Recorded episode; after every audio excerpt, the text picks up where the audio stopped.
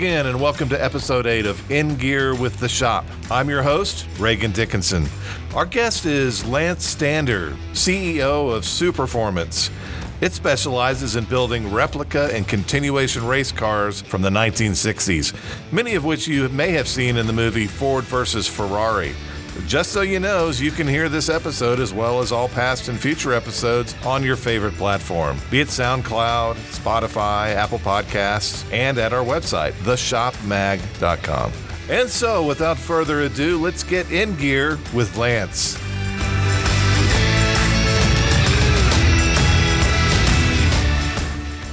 Well, first of all, Lance, I really appreciate you joining us today. I mean, it's a real thrill for me to talk to you. Um, I know a lot of our staff from the shop have visited you before and have had a chance to drive some of the cars. I think it was a thrill of their lifetimes as well. So you got to come over. You got to come around. yeah, exactly. For some reason, I don't know why I was not available at that time, yeah, but yeah.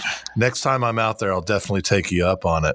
Yeah, only a pleasure. We'd love to have you. So let's let's start with telling me how Superformance got started. Okay, so the background to Superformance was a gentleman by the name of Jimmy Price, and he wanted to own a Cobra years back, 30 plus years ago, 35 years ago.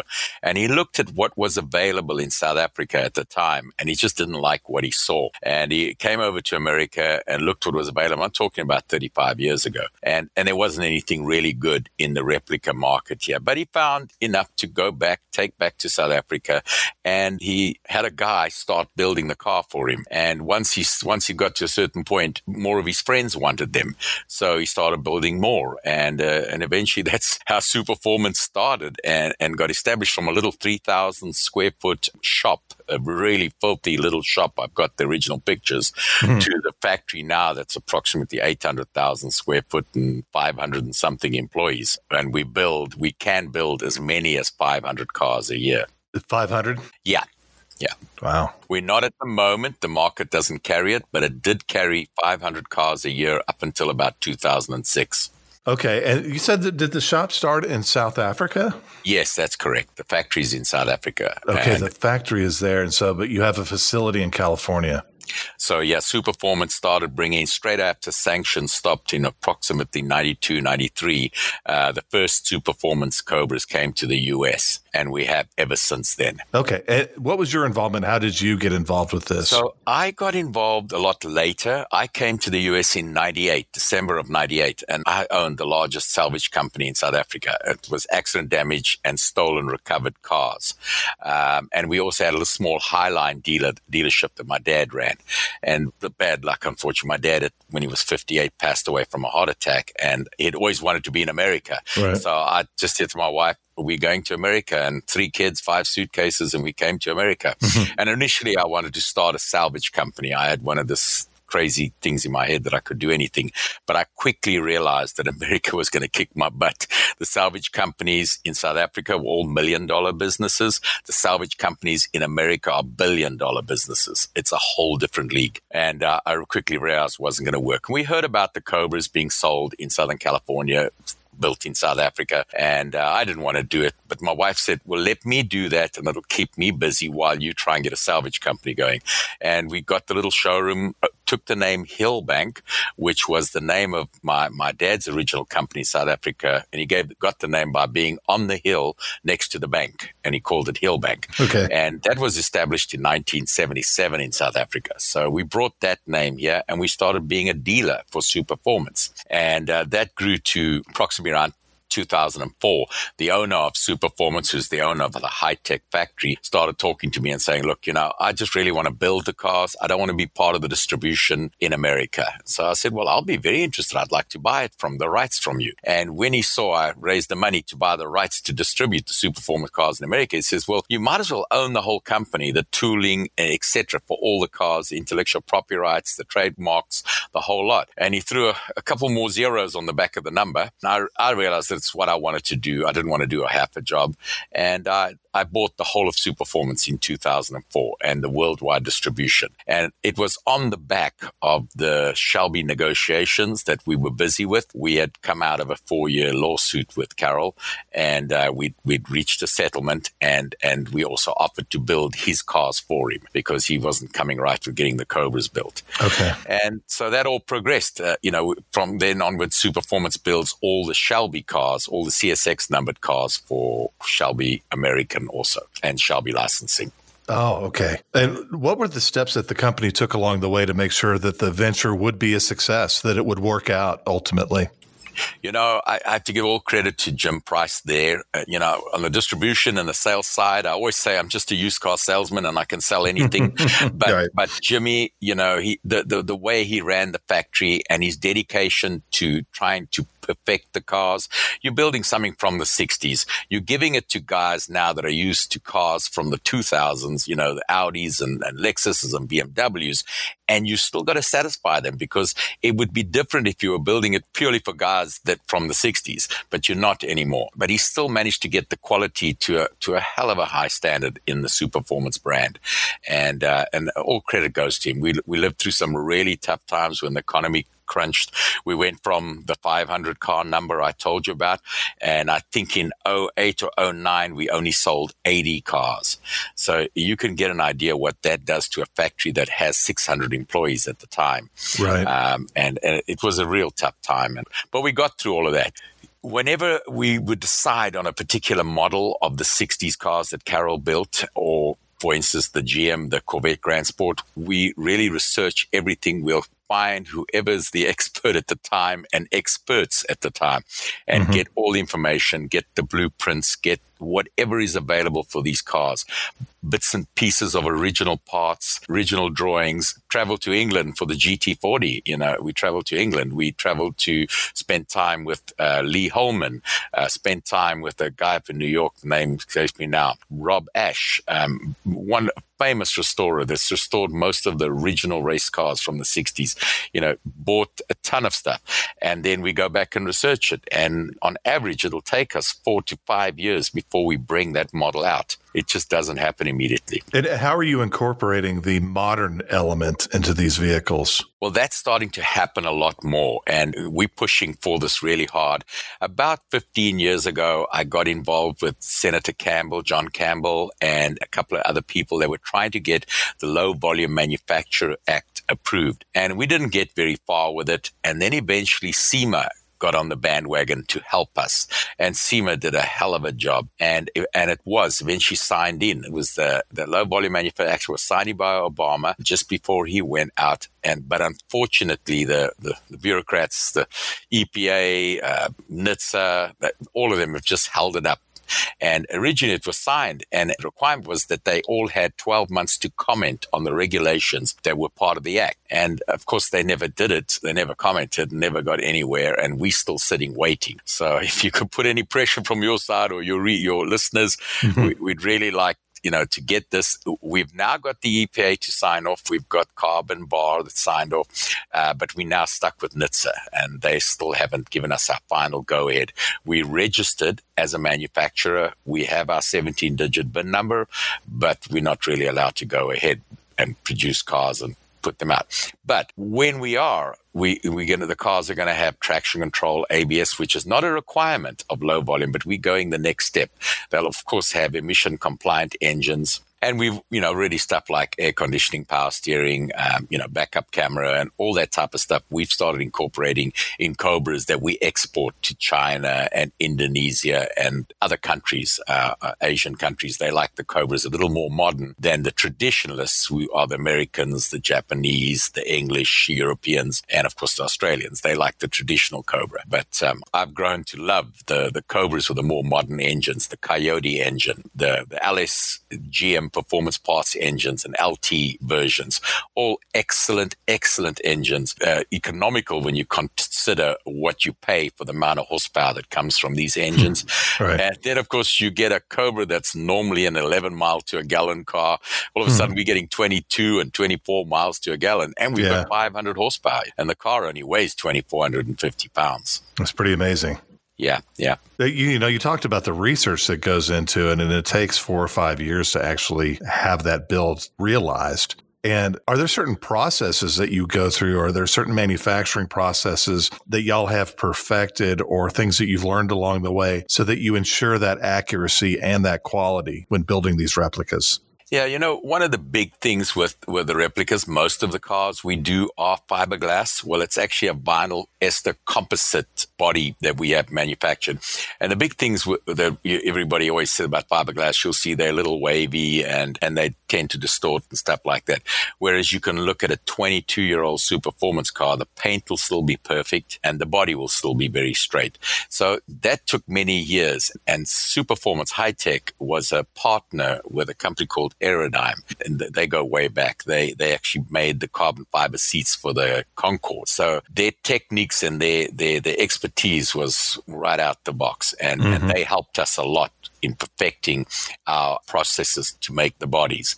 Then it comes to the the frames, and and we tested everything because you know people are heavier than they were those days. Cars are the engines yeah. are so much more powerful.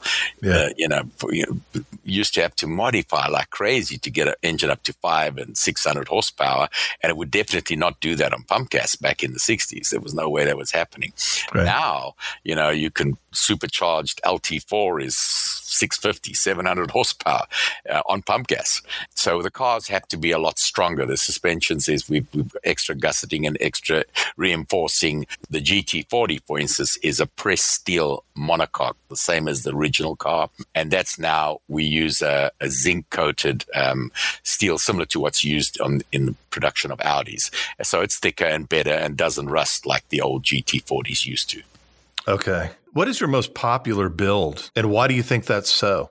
Well, it's still the Cobra. And as everybody knows, that's the most replicated car ever by okay, a long yeah. shot. Nothing touches, nothing's sure. been replicated like the, the Cobra. Mm-hmm. So the mm-hmm. Cobra is still our top seller. And we have so many different versions of the Cobra from the 289 slab side Cobra, which was the first Cobra in 1962. Uh, we then go through to the Sebring Cobra, which was how the 289 was raced in 63. And then in the 64, which was the 289 FIA and 65. And of course the 427. And each one of these editions, we build as a Shelby with all the correct componentry according to the Shelby spec that's been given to us by Shelby with some modern changes to, to make it safe. And then we build them everything in a Superformance version, which will have, you know, power brakes and, and a slightly different frame.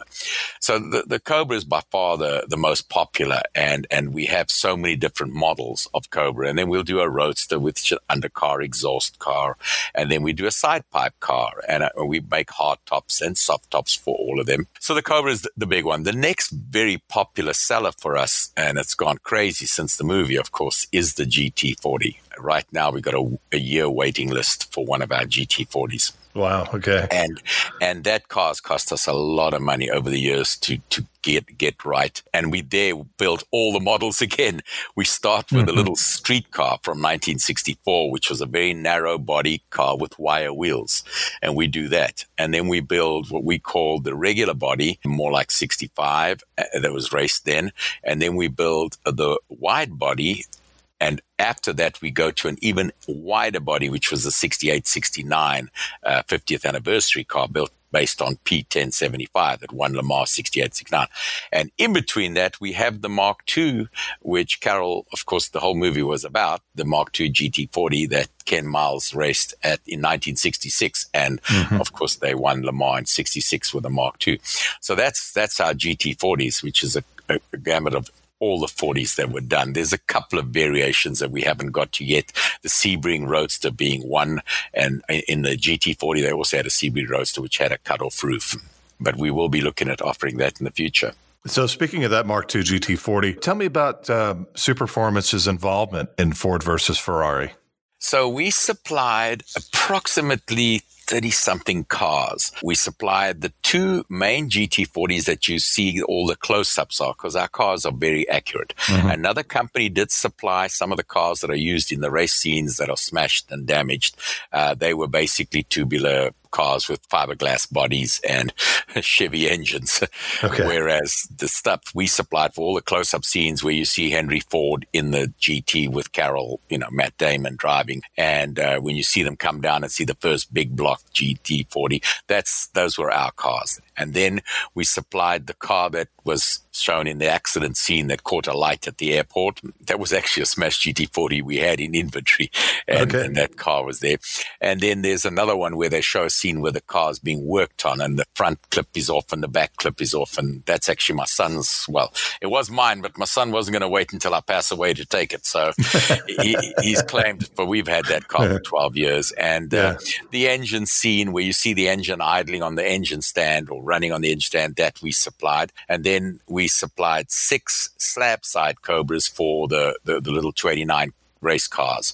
Uh, the one, the blue one that Carroll drives in the movie, Matt Damon drives, and then uh, Dave McDonald's car, the red uh, little slab side that you see in the first scene of the first race, which is really sad in a way because in that scene it shows um, Ken Miles in the white Cobra saying, you know, Dave, move out the way, you're in the way. And in the real what happened back in 60s, Dave McDonald actually won that race, not Ken Miles. Oh, and huh. Dave McDonald's son works for us, uh, Rich McDonald, wonderful guy. And, and he helped okay. a lot with the movie and helped the, the producers with, you know, getting the movie as accurate as possible. Now, the movie's not accurate.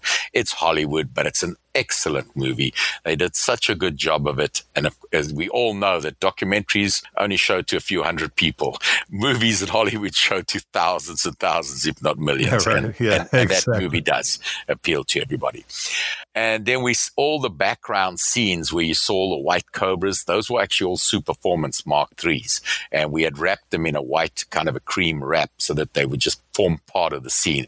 And then we also supplied the polished Daytona that was standing there. And the Daytona was in the back of the, the transporter up in the air. And we supplied a couple of Mustangs just for some of the scenes. Okay. What's the most important lesson that you've learned from a sales standpoint?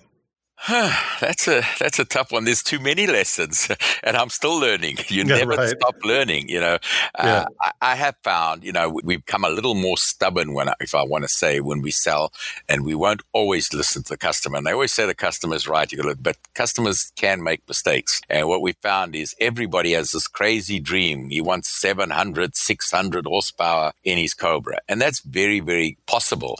But in, in a lot of cases, it doesn't make sense. I said to guys, you know, you comparing it to the 600 you hear for a McLaren or a Lamborghini. That's those cars are all over three and a half thousand pounds with traction control and all sorts of fancy stuff. This is only a 2,400 pound car. If you've got anything over 400 horsepower in a Cobra, you've got a very fast car, and it's not a car that you want to go do 160 miles an hour in. It's just a sprint to 120 and you back off, you know. And right. and so I've had customers try and over engine and get too much engine in the car, and it spoils the car. So there's a lot of cases where I just say, you know what, I know what's going to happen. You're going to start bad mouthing me on the internet. I'd rather not sell your car. You're not being sensible, and we're not going to build that. But if the guy is an ex racer and we can see his background, he was a drag rider, drag racer, or something to that effect, and he wants the car for show purpose, then yes, we've got guys that have put over 1,000 horsepower in, in the Cobras, but they don't really drive them because they're not nice to drive when they've got that kind of horsepower. Mm-hmm. Now, if you're putting six and 700 horsepower from a modern supercharged engine, no problem. The, the car is still nice to drive.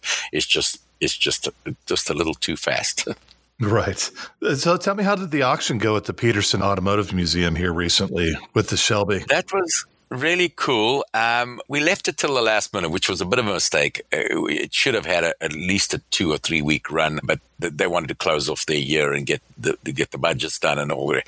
But we did well. We were quite happy with it. I believe it ended at ninety two thousand, and that's approximately what a new one costs. So it, it was good. They were very happy and very appreciative, and it's going to help with a lot of programs that they have planned. Um, you know, I love the way they educate the, the young generation and get them into the car hobby, and and and that's the future for us. And this was the two eighty nine Cobra, right? That was a little two eighty nine Cobra. Yeah. Correct.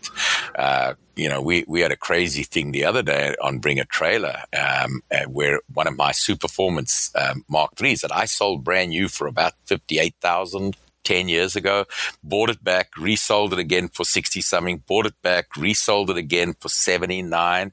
Mm. That gentleman that bought it for 79 put it on Bring a Trailer two days ago and it went to 135,000 plus the buyer's commission. So 140. Really? And that's a, that's a record for a 10 plus year old Superformance. That's for sure. That's awesome. But that's what's happening in the industry. People are buying at the moment. It's I'm so well. We have to be grateful, right? And you know, you mentioned getting education now to you know the younger generations. What are y'all seeing from the younger generations, or kind of from a generational standpoint? Are you seeing a difference? Are you seeing movement toward a younger buyer? You know, that's something that has come up with us uh, every three or four years. We'll sit and think about it and think, well, the guys that originally saw these cars new and were 16 or 18 or 20 years old are now almost too old to buy the car. Right. So are we losing customers? Well, no. We, we've been very surprised to find we'd get a couple of 28 year olds and stuff where they had seen the car in a game, in a, in a computer game oh, and, yeah. and liked it. Since the movie, of course, it's, we're getting a whole new sure. group of things because they've all seen the movie, seen the Cobras and loved them. Now, are we doing a more modern version? Yes. You know, 18 inch wheels, lowered, a couple more refinements, in some cases, air conditioning, power steering, and stuff like that. But we've seen a lot of younger people now being interested in the Cobra. And of course, the GT40 is timeless. We've got a young guy that's a computer programmer, I believe a game programmer, and, and he's only about 34. He's done really well. He bought a GT40 and he's doing a lot of modern changes to it. And then he didn't want to wait until it's finished. So he bought another one from here, used one that was here, and he's driving that around. And then he said, well, now I need a Cobra. And he bought a Cobra. And then his wife was upset she didn't have anything. So he bought a Caterham from us for her. She's, she drives pretty fast and does Jim gymkhanas or uh, autocross. And, uh, so, and, and they, they in their early 30s. So the customer base has moved. And we're doing a lot more export now too. Uh, as I say, places like Malaysia, Indonesia, Indonesia, and, and China has opened up for us. Mm. Well, you know what the music means. Our time is up. Oh no! yeah, but I really appreciate your time. I think you've been very forthcoming with the information, and like I said, I'm just uh, an enthusiast of, of what y'all are doing, and so I appreciate it. Oh, thank you very much, and thanks for giving me the time to explain it all. And if anybody wants to find out more, just go to superformance.com or shelbylegendarycars.com, and uh, you can see more about all our products. Absolutely. Thanks again, Lance. Thank you. Thank you. Take care.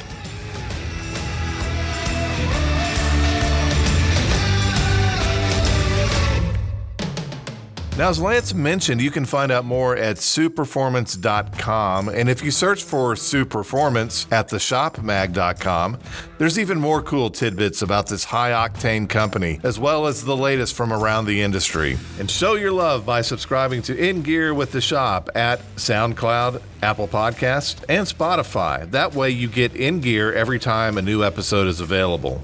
Well, thanks again for listening. And until next time, adios, amigos.